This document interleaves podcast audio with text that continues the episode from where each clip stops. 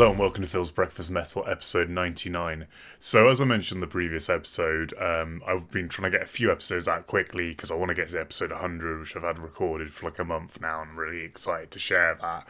Um, this one's been a bit of a change of plan. Initially, well, tomorrow and, and tonight was uh, the Damnation Festival in Leeds, which is this you know, awesome festival I go to every every year, and you know this is the first one after some time off from it, and I was super excited. But me and my girlfriend have got super ill, so that is not happening. So I've kind of thrown together an episode of what I've been listening to recently. I will say ahead of this, I am incredibly unwell and not that with it. So if you haven't listened before, or you know, if you're starting to get a little bit sick of me, maybe skip over this episode. I don't think it's going to be my best work. Um, I will try my best to do the albums I'm covering justice. There's a lot of really cool stuff in here.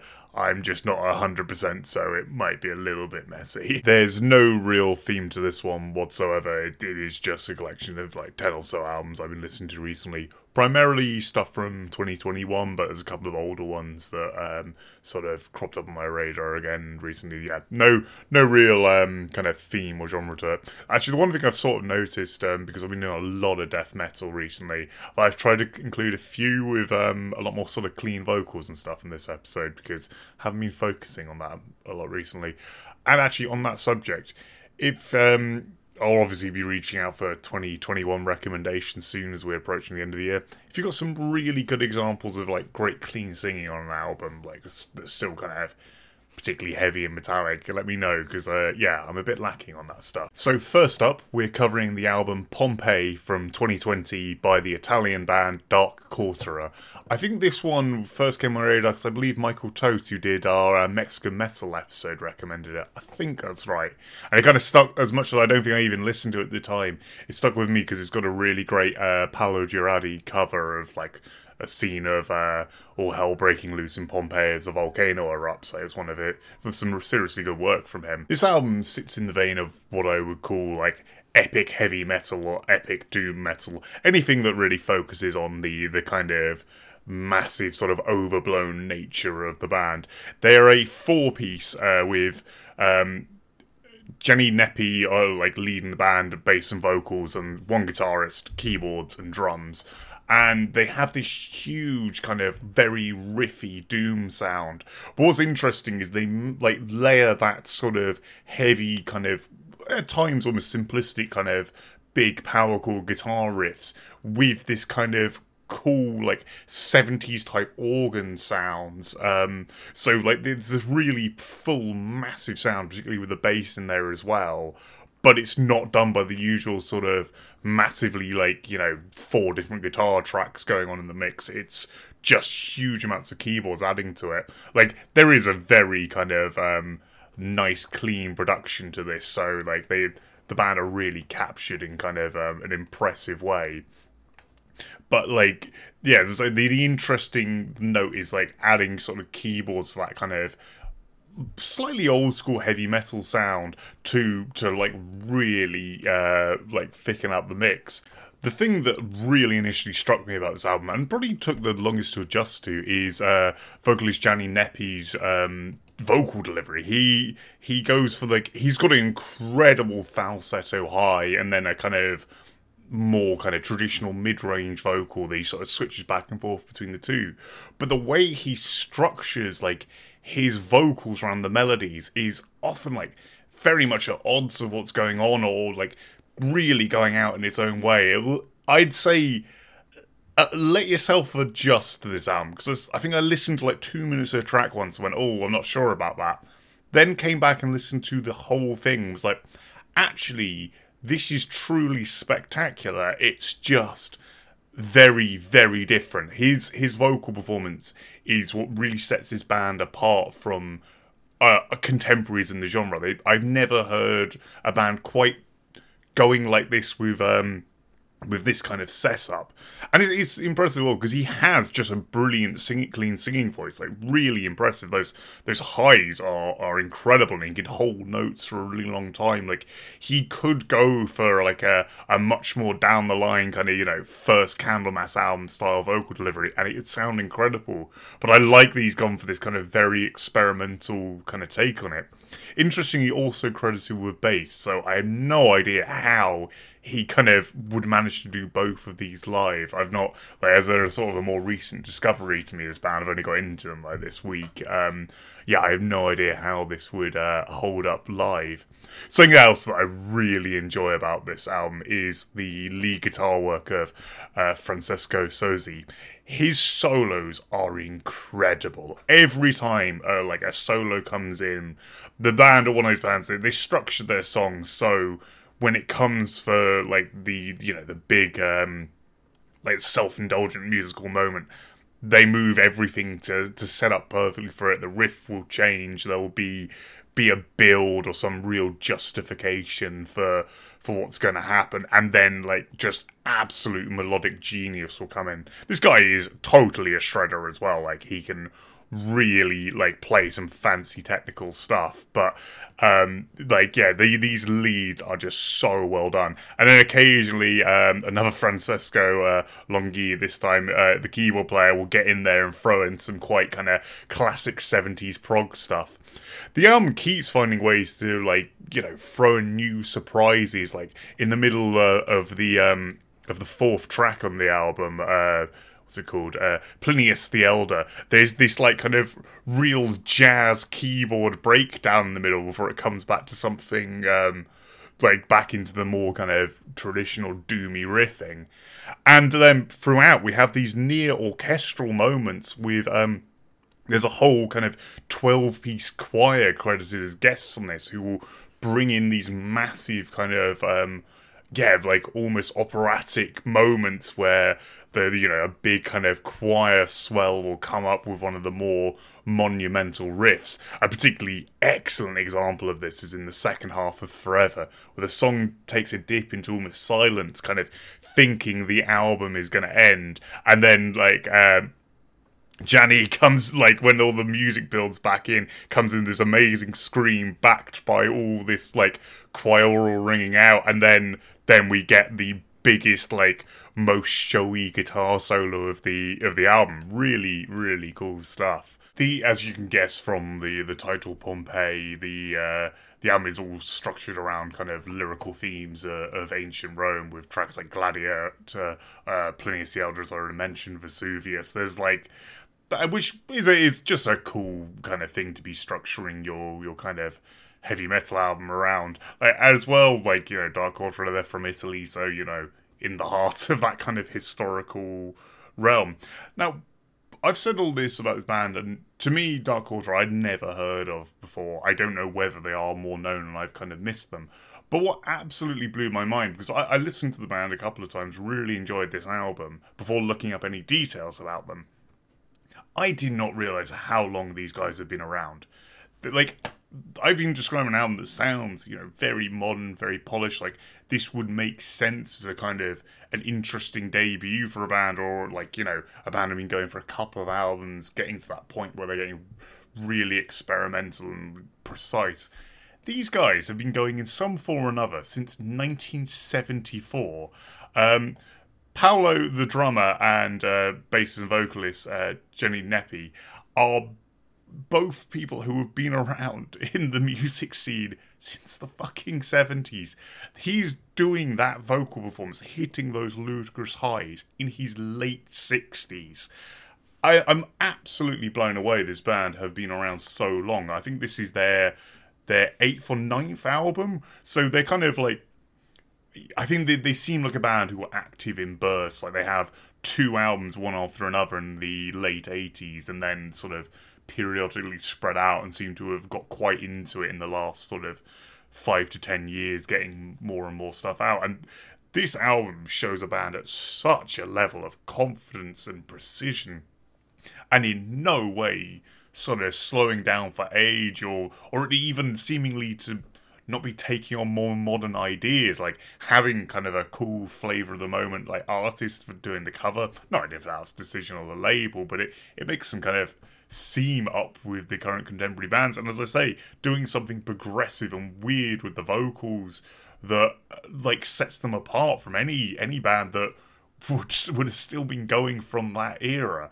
I, I have no idea how his voice has held up this well as well, but all that sort of ignored, this is just still an amazing album. But coming from a band that that old guard is pretty incredible. It does strike me as something interesting actually about um, Italy in general. have so often I noticed like a really cool artist from there. It seems like they have a huge music scene. But I remember like years ago chatting to Gianluca from um, Time Machine about this. So I was saying like you know you, you guys seem to have an incredible scene for particularly power metal and heavy metal stuff, but they, they've got got a load of great black and death metal bands as well. Um, and interestingly, the country, as much as there's these hundreds of bands, I don't think Italy has a huge kind of gigging scene. Like there isn't loads of small venues like we have in the UK or seemingly like America or Sweden has, where you're getting cool rock shows like basically every night. So yeah, I, I think this why bands like Dark Quarterer might sit a bit more under the radar than say their their British equivalent. Um, which is criminal because, as I've been saying, Pompeii I don't know about the rest of the earlier catalogue, but Pompeii holds up to any of the old guard, like heavy metal or doom bands doing this kind of sound. Um, yeah, as well today as as as with old stuff. Like, absolutely get on and check this album out. It is really, really excellent. The grey hash covers their faces and then turns breath wreck and stop, eyes wide open, breathing for help. And now the scene is throwing promise, smothered by ashes. But death is not yet satiated, still hungry for life.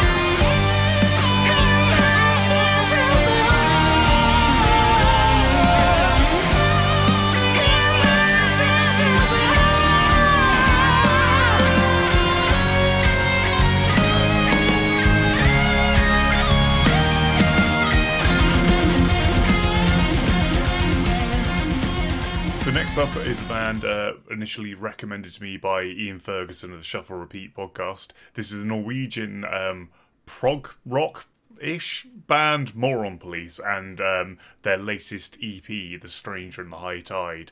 So these guys are definitely like I'd uh, struggle to even say metal adjacent, but I want to cover them because I really like their last few releases.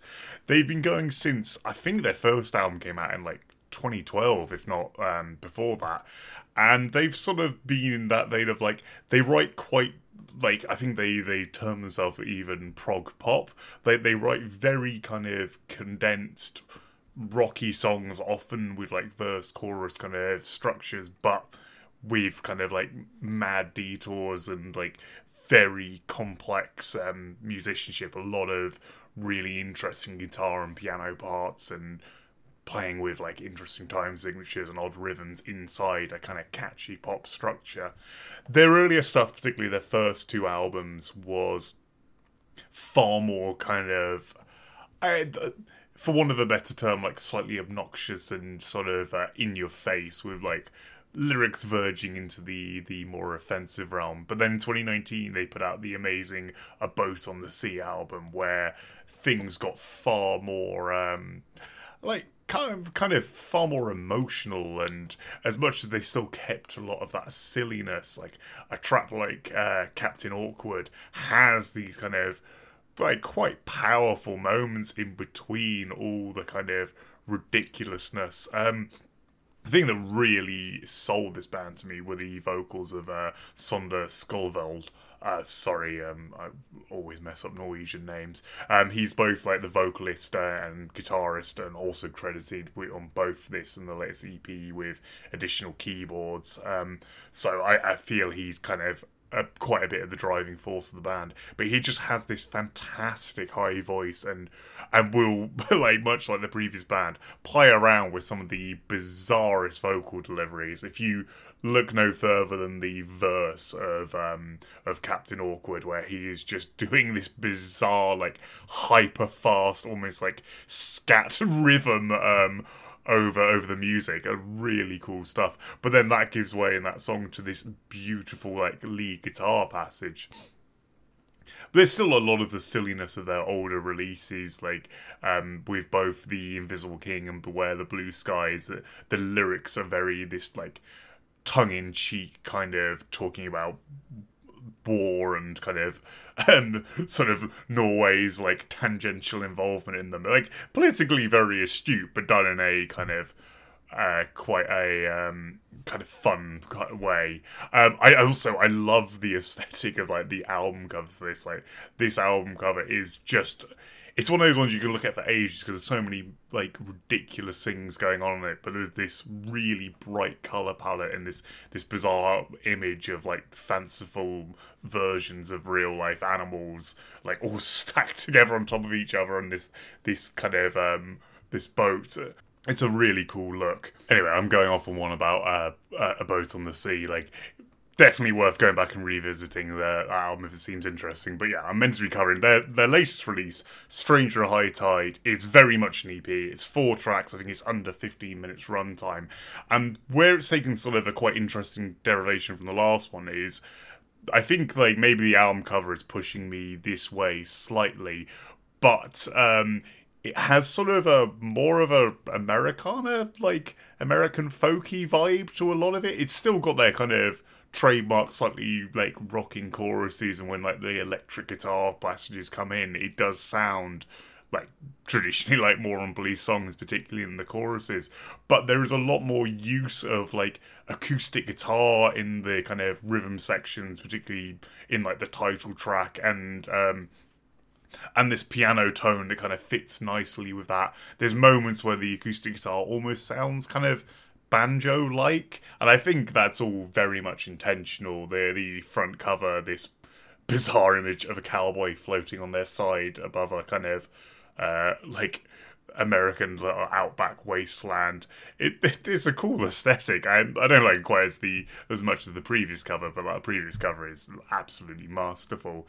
And the other side of this is like these four songs, I think they are a bit more subdued as well. This doesn't feel as kind of in your face and, for want of a better word, heavy as their previous stuff. It's it's probably the most melodic thing they've ever done, and the furthest away from like sort of the metallic tinge. Like if you go back to an album like Defenders of the Small Yard, that does get into some quite heavy metal territory when the songs get get a bit more kind of weighty and the guitar really comes to the fore.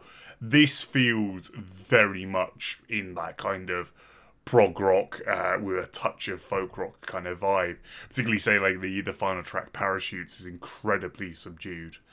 I'd say "The Stranger in the High Tide" is at its best when it is doing those um, those big choruses like the Power of Jesus, the opening track, has some really great moments it builds up to. And for me, the absolute highlight of the EP is Waiting for the Wastelands. Um, sorry, Waiting for Wastelands, the third track, which, like, the final kind of uh, version of the chorus and that is just absolutely massive and um, really plays into uh, Sondre's voice keyboards are a huge part in this release, as I previously mentioned.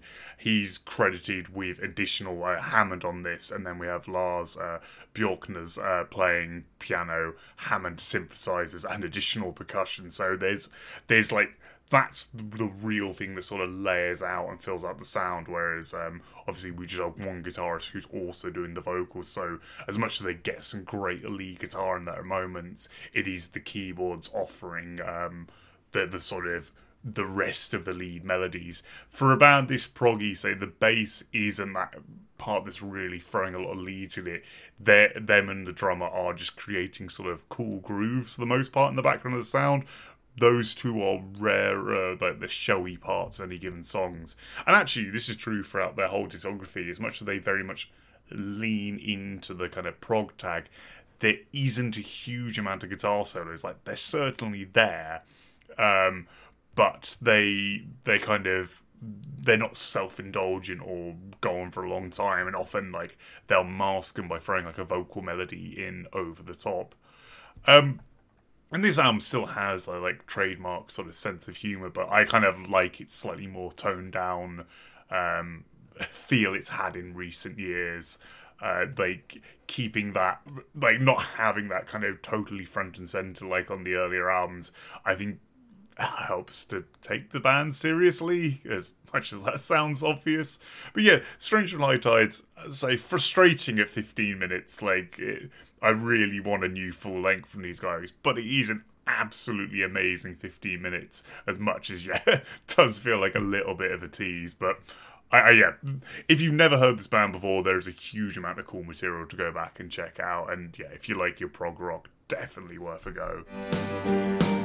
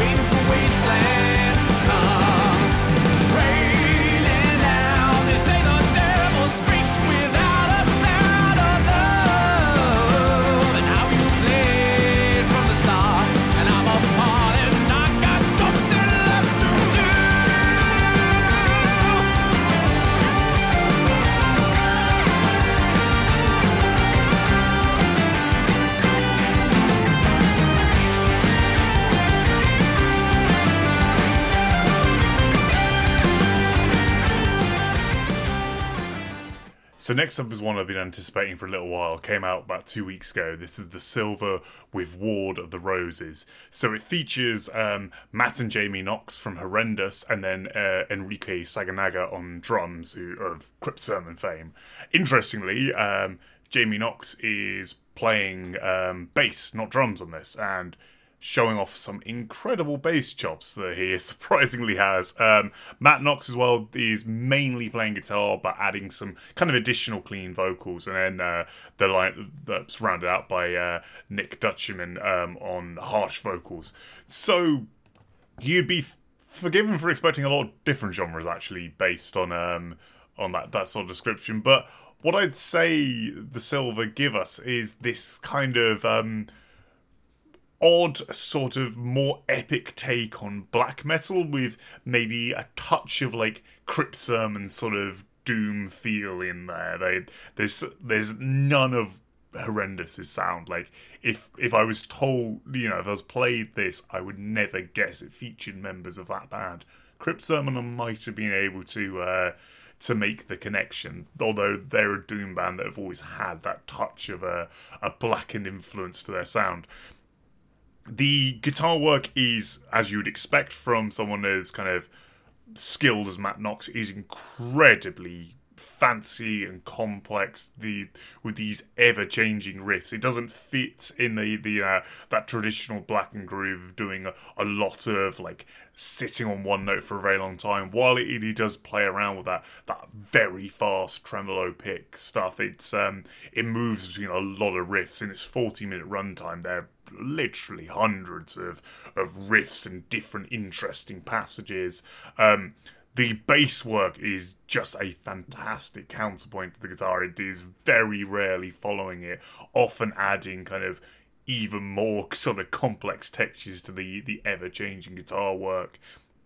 Drumming's really cool. Um, yeah, all all three of the musicians in this are doing um, very interesting stuff throughout, and and it's got a, a, you know a really nice mix. The album was actually mixed and mastered by uh, Damian Herring, the other guitarist and vocalist of Horrendous. So really, very much uh, an in-house project. This one something that sort of um, I, I, think sets us apart actually from a lot of its contemporaries is the really excellent uh, vocal performance. So as far as Metal Archives is concerned, Nick the vocalist is you know doesn't have any work before this, but he does these fantastic like very varied scream. Some of the more rich like mid register like harsh stuff, but then going off into these like silencer esque pained wails at times. Like his vocal performance is really kind of like kind of producing the most nasty, harsh element of this band. As a bit of a counterpoint, particularly in the last four tracks of the album, there's not so much in the first half.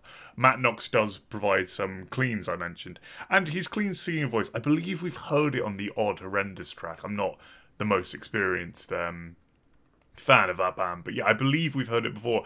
And while he doesn't have like a truly spectacular, ridiculous heavy metal voice, he he has really nice clean vocals and his kind of it's not so much like a bombastic delivery or anything, but he does really clever stuff with them. Say you take a track like Behold Five Judges, um, he will layer multiple vocal melodies over each other to create this kind of really cool section and it just makes a a kind of nice melodic departure from some of the sort of heavier elements especially as we're getting in like earlier tracks in the album like fallow or breathe are quite kind of quite pummeling um, by comparison. The um, the the album's rounded out very well by like uh, a Paul Romano um, album cover who if you're familiar with Paul Romano's work he pretty much always makes stuff look excellent, and this is this is kind of no um, no exception to that. And particularly fitting for for a band like this, it doesn't clearly tell you what genre this is going to be, and I, I still find it hard to pigeonhole. While it's certainly, I, I'd say black metal is the primary influence, there is a lot of other ideas going on with the Silver it's an album I think I'm going to take quite a long time to digest because it is very complex and extremely harsh in places, and just there is a lot going on in its a relatively short runtime. But it's something I really hope the members of um, of Horrendous stick with because it's it is very different to their other stuff, but I think they are doing something really unique and interesting here. Yeah, it's just obviously going to be a question of how much of this is a uh, a one-off departure, or is this something they can keep running alongside their very popular and you know very interesting main project? Kind of, in, yeah, really impressive the amount of creativity those guys have.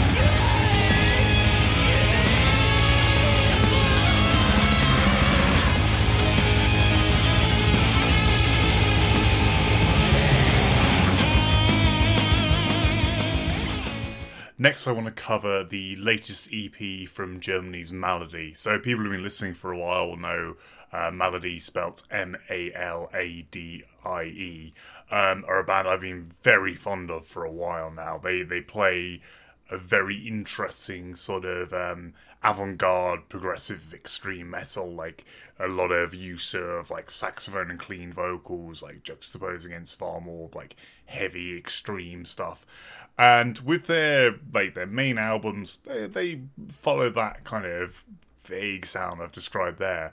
But with their EPs, uh, Symptoms 1 through 3, uh, this is Symptoms 3 we're talking about today, they tend to always do something that is totally different to the the albums and symptoms 3 is is no exception to that i really like that when a band use eps as chance to experiment to do something completely out there so Whereas their latest album, 2020's The Grander Version, was their sort of most brutal and chaotic album yet, like by far the hardest to digest of all of theirs um, so far.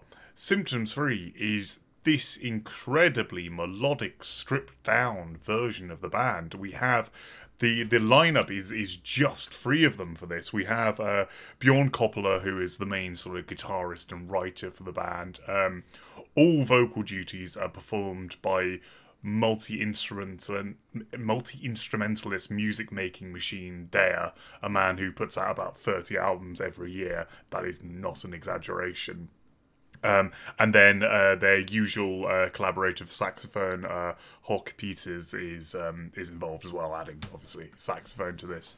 And you know you're in for a weird Maladie release when it opens with like the basically gentle acoustic guitars and and whistling over the the first track before we get more kind of layering of keyboards and like then the saxophone comes in and turns into a, more kind of epic melodic piece but throughout the melodicism is never really like never really drops out um interestingly with symptoms 3 as well like bjorn's primary leans on keyboards for um, a lot of the melodic elements. Um, there is very, very little electric guitar in this. I think actually its own the only use of electric guitar is a is a solo at the very end of uh, Nihilum, the Shield effect, the second track. The rest is is entirely sort of that kind of um, gentle acoustic guitar strumming through, running through each song, and the most we hear is laying of like more traditional piano sounding keys and then like kind of synth swells. Déhà on this is really leaning into his clean singing, which I think is something we're hearing more and more from him in recent years. His recent solo release, um, A Luminous Constant, uh, really kind of highlighted his ability on that front, doing like a far more kind of post rock uh, type album there. And and this album, yeah, he is really going hard for it.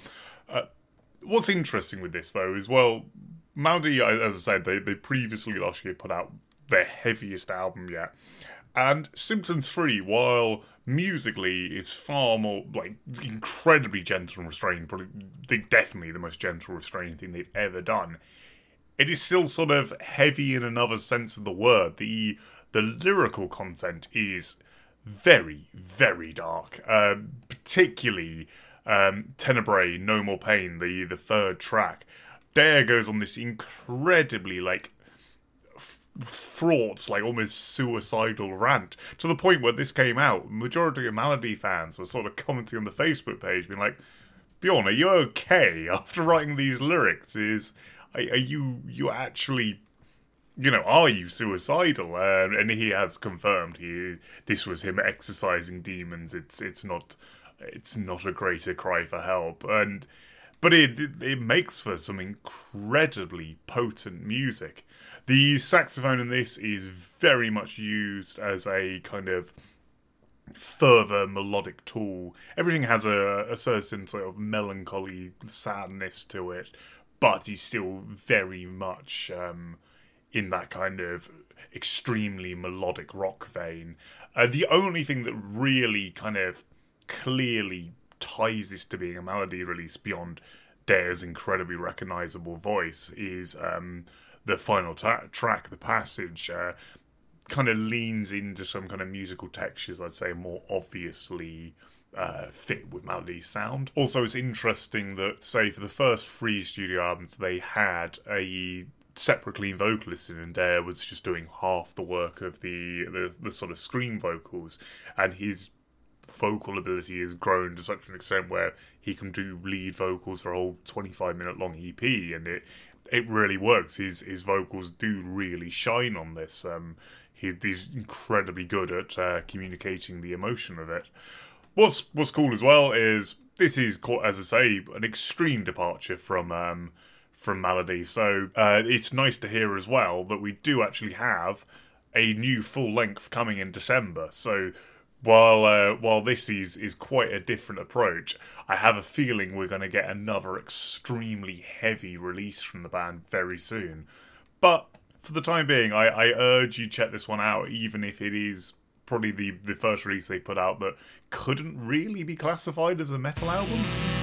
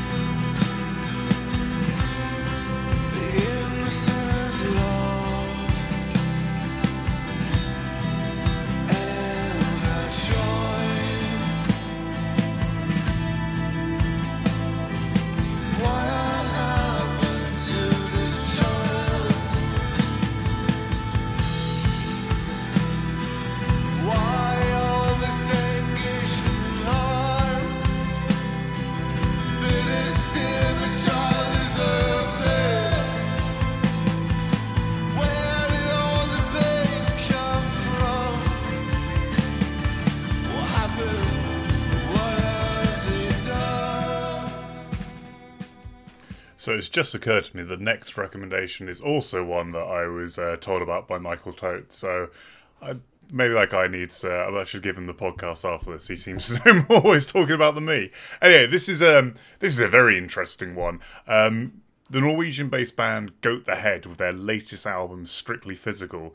So I, I think I was vaguely aware of the name of these guys. They've been around since the early 2000s, and had two albums, but like the most recent release before this was um, uh, uh, 2011's Wicked Mimicry. So they've been very quiet for a while. And I think they're a band who always had kind of a a slightly kind of silly leaning to them. Like, um, but this latest album is very interesting. So it takes the moment to adjust to. I'd say the opening track, "Call of Ixodes." I was really not sure when I first heard about it. Um, it's this very slow, kind of plodding doom track, and um, vocalist Pierce Bjørvold, sorry, Norwegian names again, has this incredibly strange vocal delivery where he's doing this sort of pretty much through the whole album actually does this kind of like sing growl where it's like this very low um rumbling voice that like feels like it's verging on a death growl, but it's always got a level of melody to it. And I think for some people that'll be very off putting, and others will come to love that sound quite fast. It, uh, it depends what you're feeling. Um, and so yeah, it's like his vocals were the thing where I was like, whoa, that's that's different. And then the riffing is this kind of heavy plodding doom but he's also credited with playing organs so he's he's adding these massive kind of organ sounds over this slow kind of riffing. There's a lot of bass and drums in the mix as well, so it has like this very like heavy tone to it. And actually, what really sold me on this track is um, there's a one of the first great lyric videos I've ever seen. You know how, for the most part, lyric videos are just really awkward. Like a lot of bands do not survive having their lyrics kind of flash up in screen. Um, this one, uh, they have the titular Ixode um, walking around the, a rotating version of the album cover, jumping in time with all the lyrics on the lyrics as they kind of like come up on screen. As much as that sounds really cheesy, go watch it. Just it works really well. Um, but yeah, then Goat the Head like, totally surprised me, and I think this is where like because I you know gave it a bit more time. Um, it was as soon as the second track came in, they they totally got me on board. Fit for Swine starts with this incredibly fast, like really heavy guitar riff that puts me in mind of, particularly actually with the vocal delivery as well, kind of like a more simplified version of Morbid Angel. Like it, it suddenly becomes this like real kind of punishing fast death metal thing.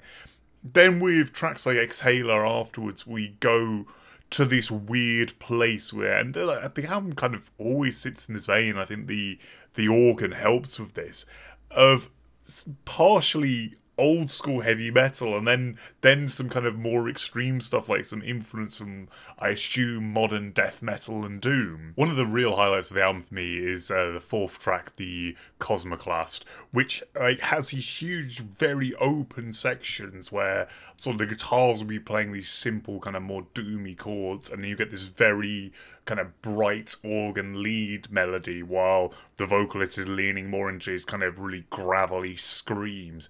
But underneath it, rather than slowing down the drums, like there's just these absolutely thunderous double kicks over these huge open spaces. It's it's a very unique sound, and like moments like that, I think like really shine on the album. Honestly, what Goat the Head's doing will not like appeal to everyone. This I think this will always remain a very divisive album, but I would highly advise going and checking out purely for they are onto something kind of new and interesting here. Like I.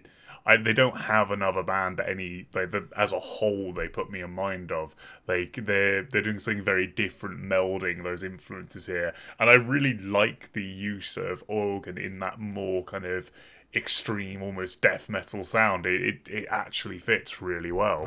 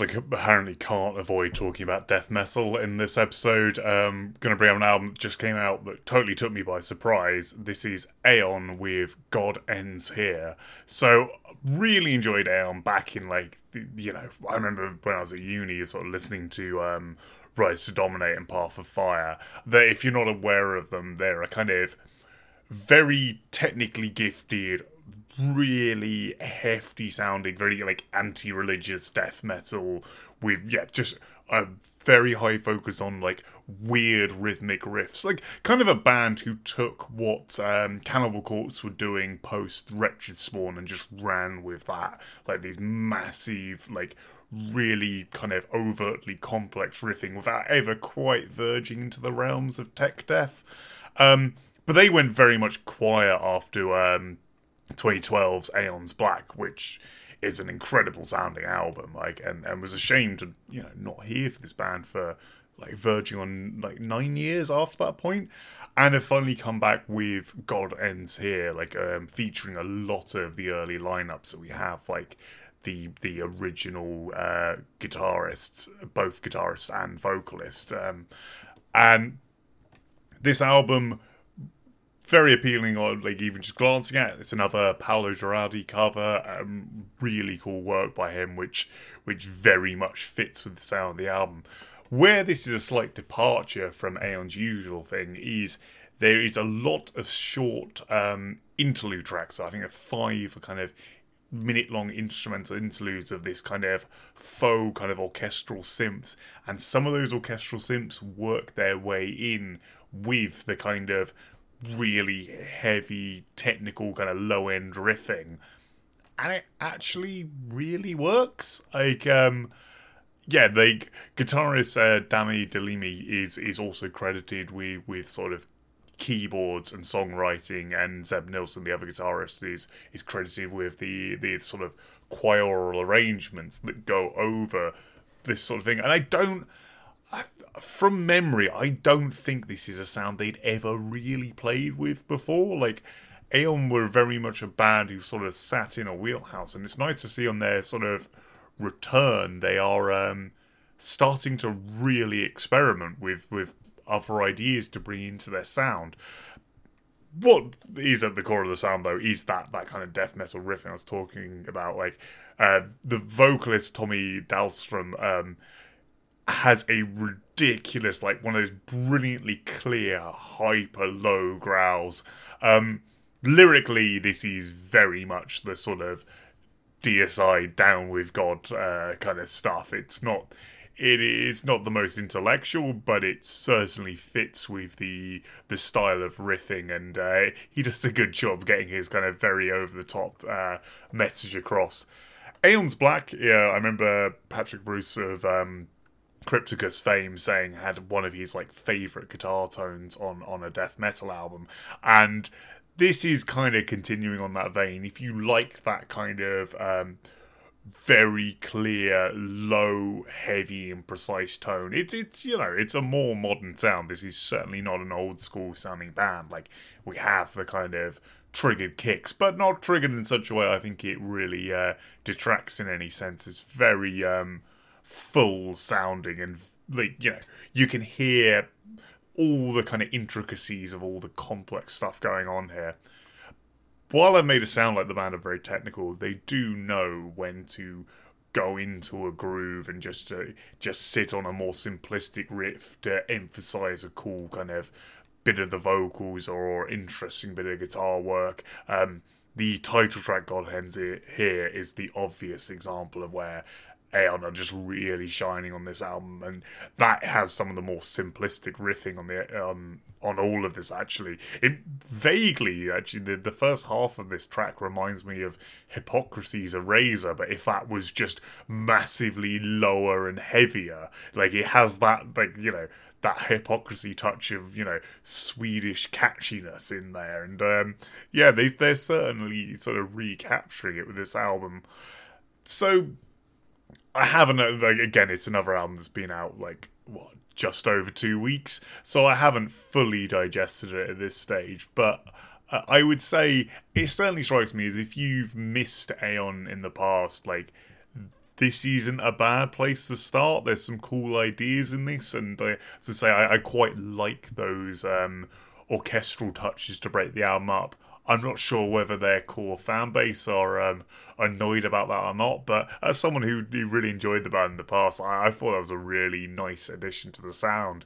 And the fact is, like the album's slightly longer than normal due to that. So you're not missing out on any of the great riffs because of that addition. And yeah, I think Aeon have just come back incredibly strong, and I'm hoping like you know we'll, we'll see a lot more from them. They'll, they'll go back to touring because this is this is certainly a sound I'd love to hear recreated live. Like I think there's so much interesting going on. I'd, I'd love to watch this band uh, play this stuff.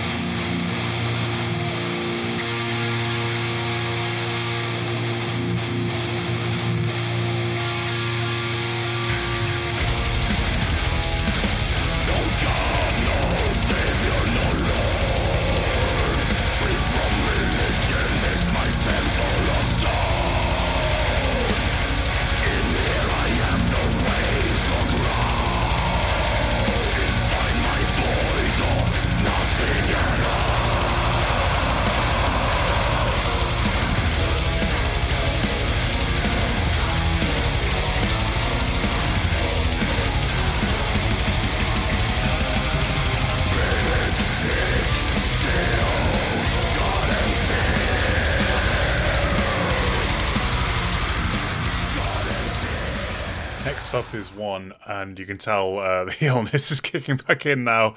Um, I honestly can't remember if I've ever discussed this band on the podcast before or not. Like, I might well have reviewed them on an episode about three episodes back, so I do apologize now if I'm repeating myself.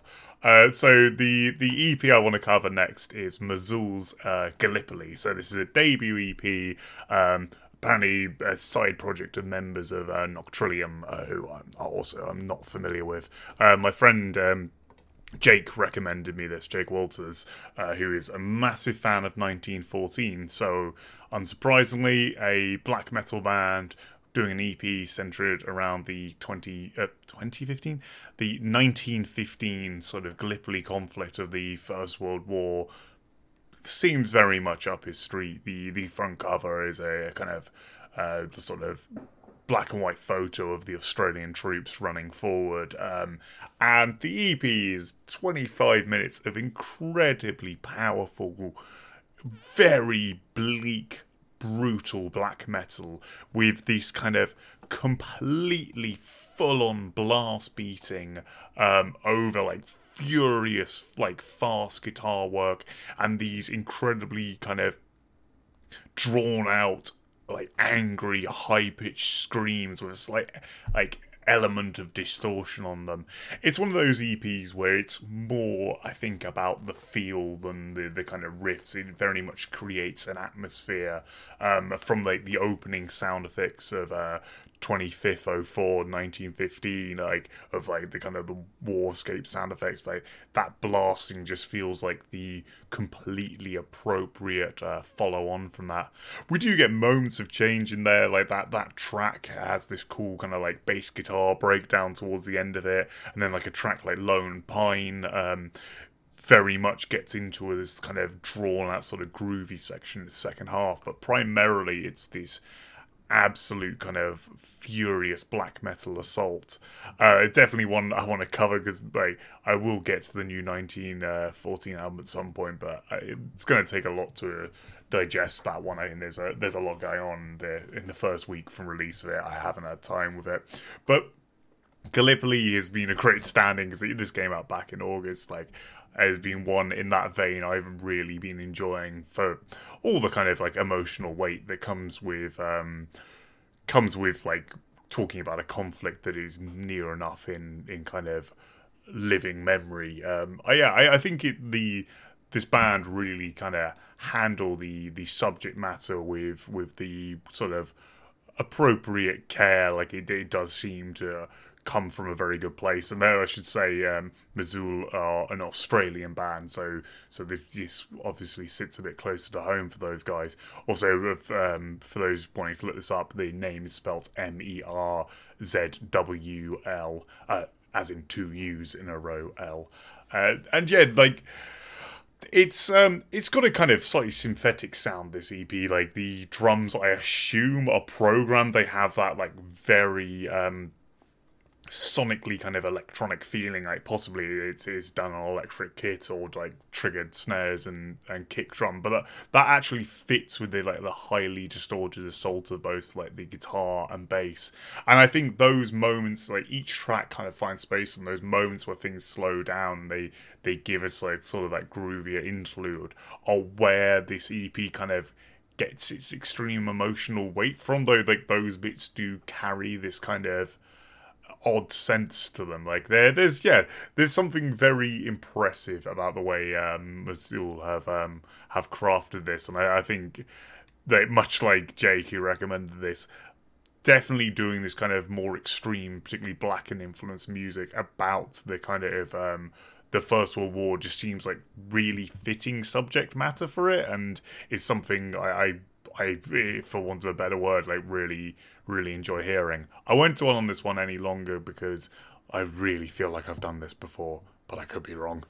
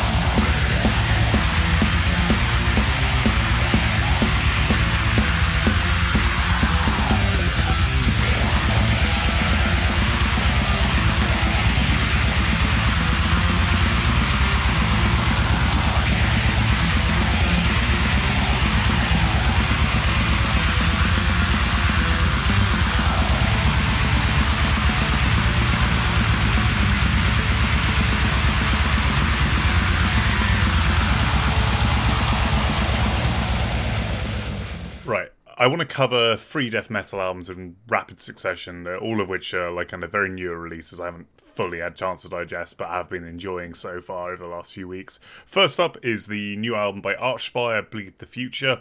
At this point, I'd be amazed if any of you are not aware of Archspire. Like, they are kind of skyrocketing to a lot of success, like a season miss signing. Um, but that's well deserved. The guys play a ludicrous brand of tech death, some of the most flashy, over the top, fast music, and this really feels like it is leading off from where where like relentless mutation left us. Everything is just turned up to eleven. Like uh, Oliver Aleron's like Aleron, uh, vocals are just as fast as ever. Like his ludicrous, cri- quick, like almost like rap precision of death metal vocals, like that like machine gun fire vocal effect is still like my favorite thing about this band. But the the kind of the ridiculous like sweeping rapid um, guitar work the completely over the top bass regularly breaking into moments of like ludicrous multiple string tapping sections and then then the kind of electronic sounding kind of like drum precision in the background where everything is just hyper fast hyper technical.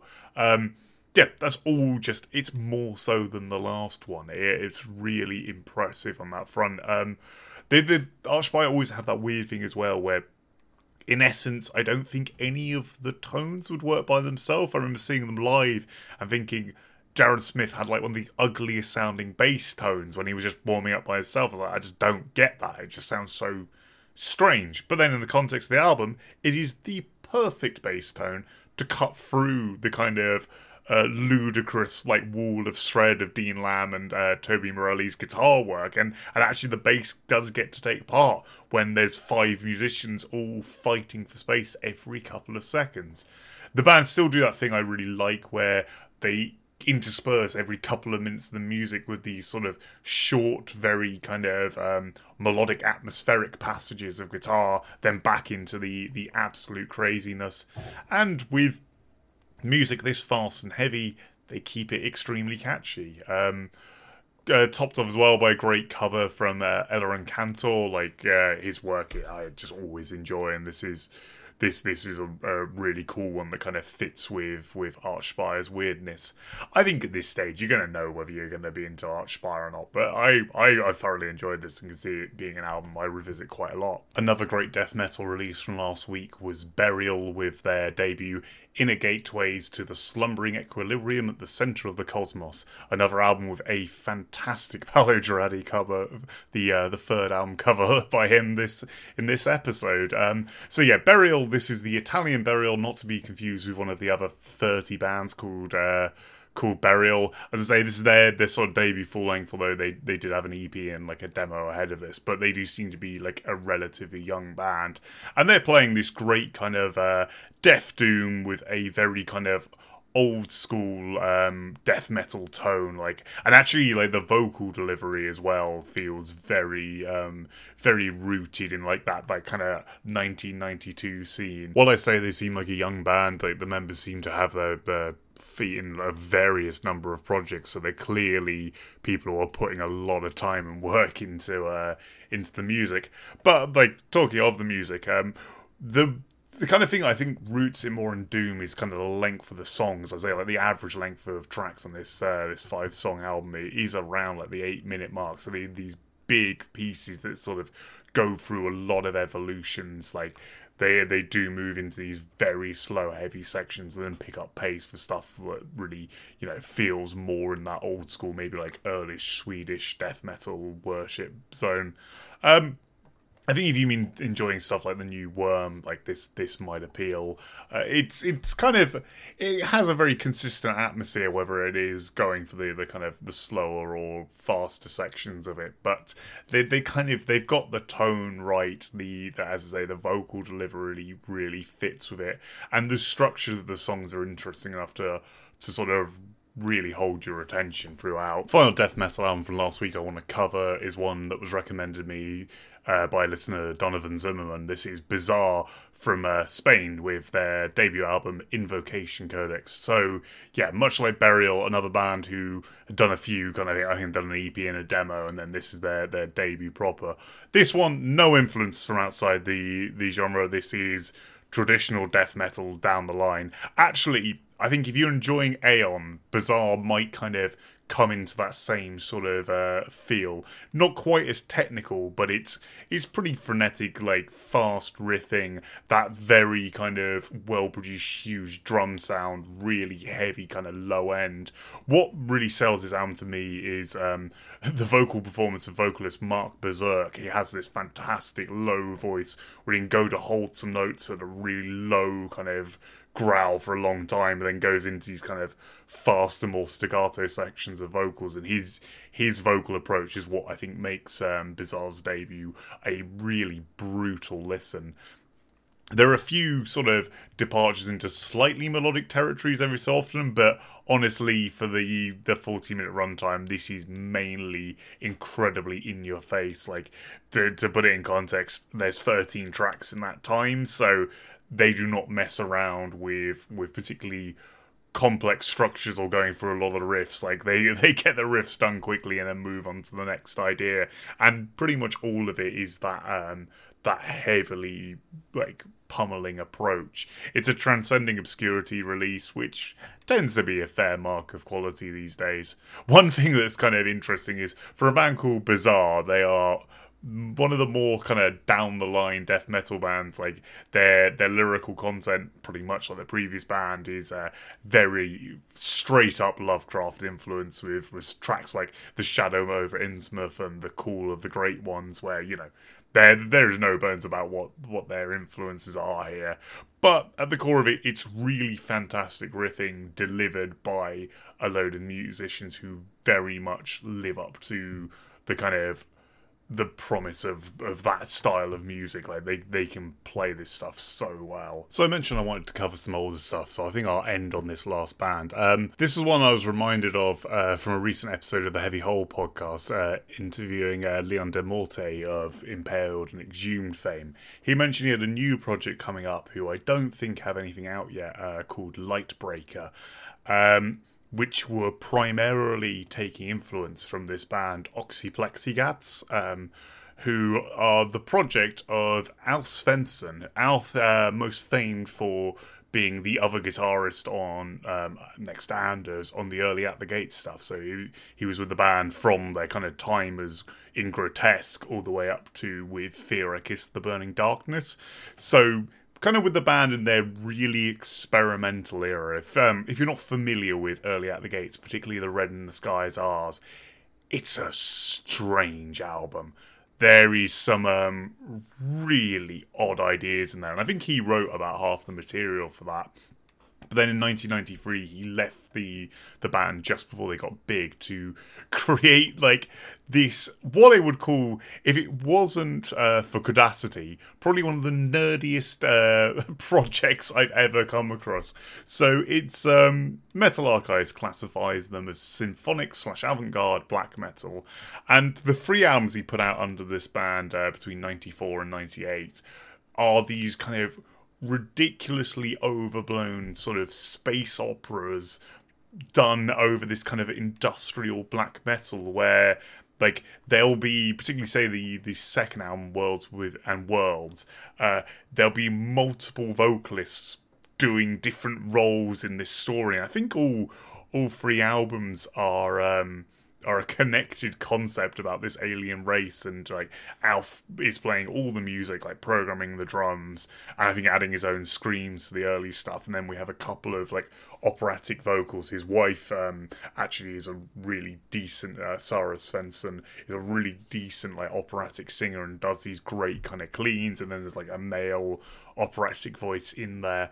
Um all of this sounds like vocally at least very much like Ayreon, and there is definitely some Ayreonisms. Like there's some stuff that's sort of reminiscent of that in there. Um, but the music itself is is quite brutal and weird. So I'm particularly focusing on the third album, uh, Sidereal Journey, which I, I would say definitely the place to start with this band. At this point, the lineup has slimmed down to Alf and just Alf and his wife doing guest kind of clean vocals. He's doing his own cleans on top of his sort of screams in there, and the music as the black metal probably is a fair um, fair kind of description of of the kind of core of the riffing. Like you listen to like the first couple of tracks, very much have this kind of like rapid uh, tremolo pick guitar over this like really fast, very purposely programmed sounding percussion. It's very like electronic sounding. I think all to add into that sort of sci-fi tone with these like big sci-fi synths over it. And then there's the trade-off between these three vocal styles of the screams, Alf's cleans, and then Sarah's like um like more kind of melodic clean vocals and then we get like regularly interspersed are like minute long passages of like atmospheric synth stuff um the album's broken up really weirdly. It's only about 45 minutes long, but it's there's almost a track per minute, and the songs kind of. Uh, this isn't quite like say like Edge of Sanity's Crimson 2 where there seems to be no good reason for um for that many splits in songs. This is kind of logical, although I can't I can't see how you'd ever listen to this other than just in one sitting. I'd never uh, just put on like uh, like uh, just a track at random from this. I'd, I'd, sit down and listen to the whole thing. It's uh, it certainly fits that kind of theme. It sounds very kind of raw and as I say, clearly programmed, but there there is a nice tone to it. And I've seen actually it's it's mixed by Andy LaRocque of all people, who I honestly don't think I knew was a studio guy, but um, yeah, he he clearly is. So I'm just a fucking idiot because he has an near infinite career doing sort of mixing and recording and production work. Um, yeah, so so he helped put this together, but this does feel very much like Alf's like um, own kind of interesting project, and it is quite interesting as well to see a guy make a kind of move like this that is sort of such career suicide from what he was originally doing. Whereas I guess like that early at the gate stuff, um, grotesque was very accessible, but the the earlier or at least very in the kind of cultural uh, zeitgeist at the time they were doing it, was sort of putting out their debut EP in 1990 uh, as as kind of um, the the Swedish scene was coming together. But maybe those those early at the gates weren't destined for the commercial success stuff like Slaughter of the Soul was.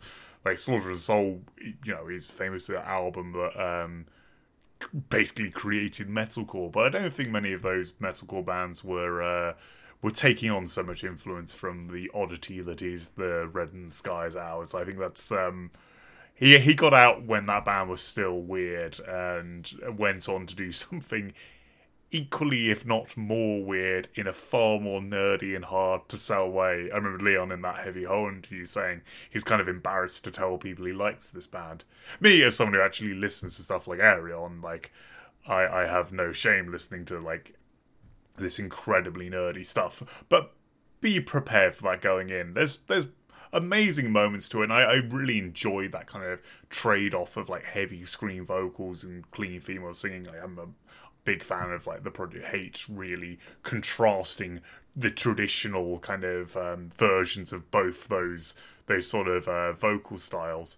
Something else that plays in the favour of starting with uh, Sidereal Journey over the the first two albums is this one actually has a half decent album cover.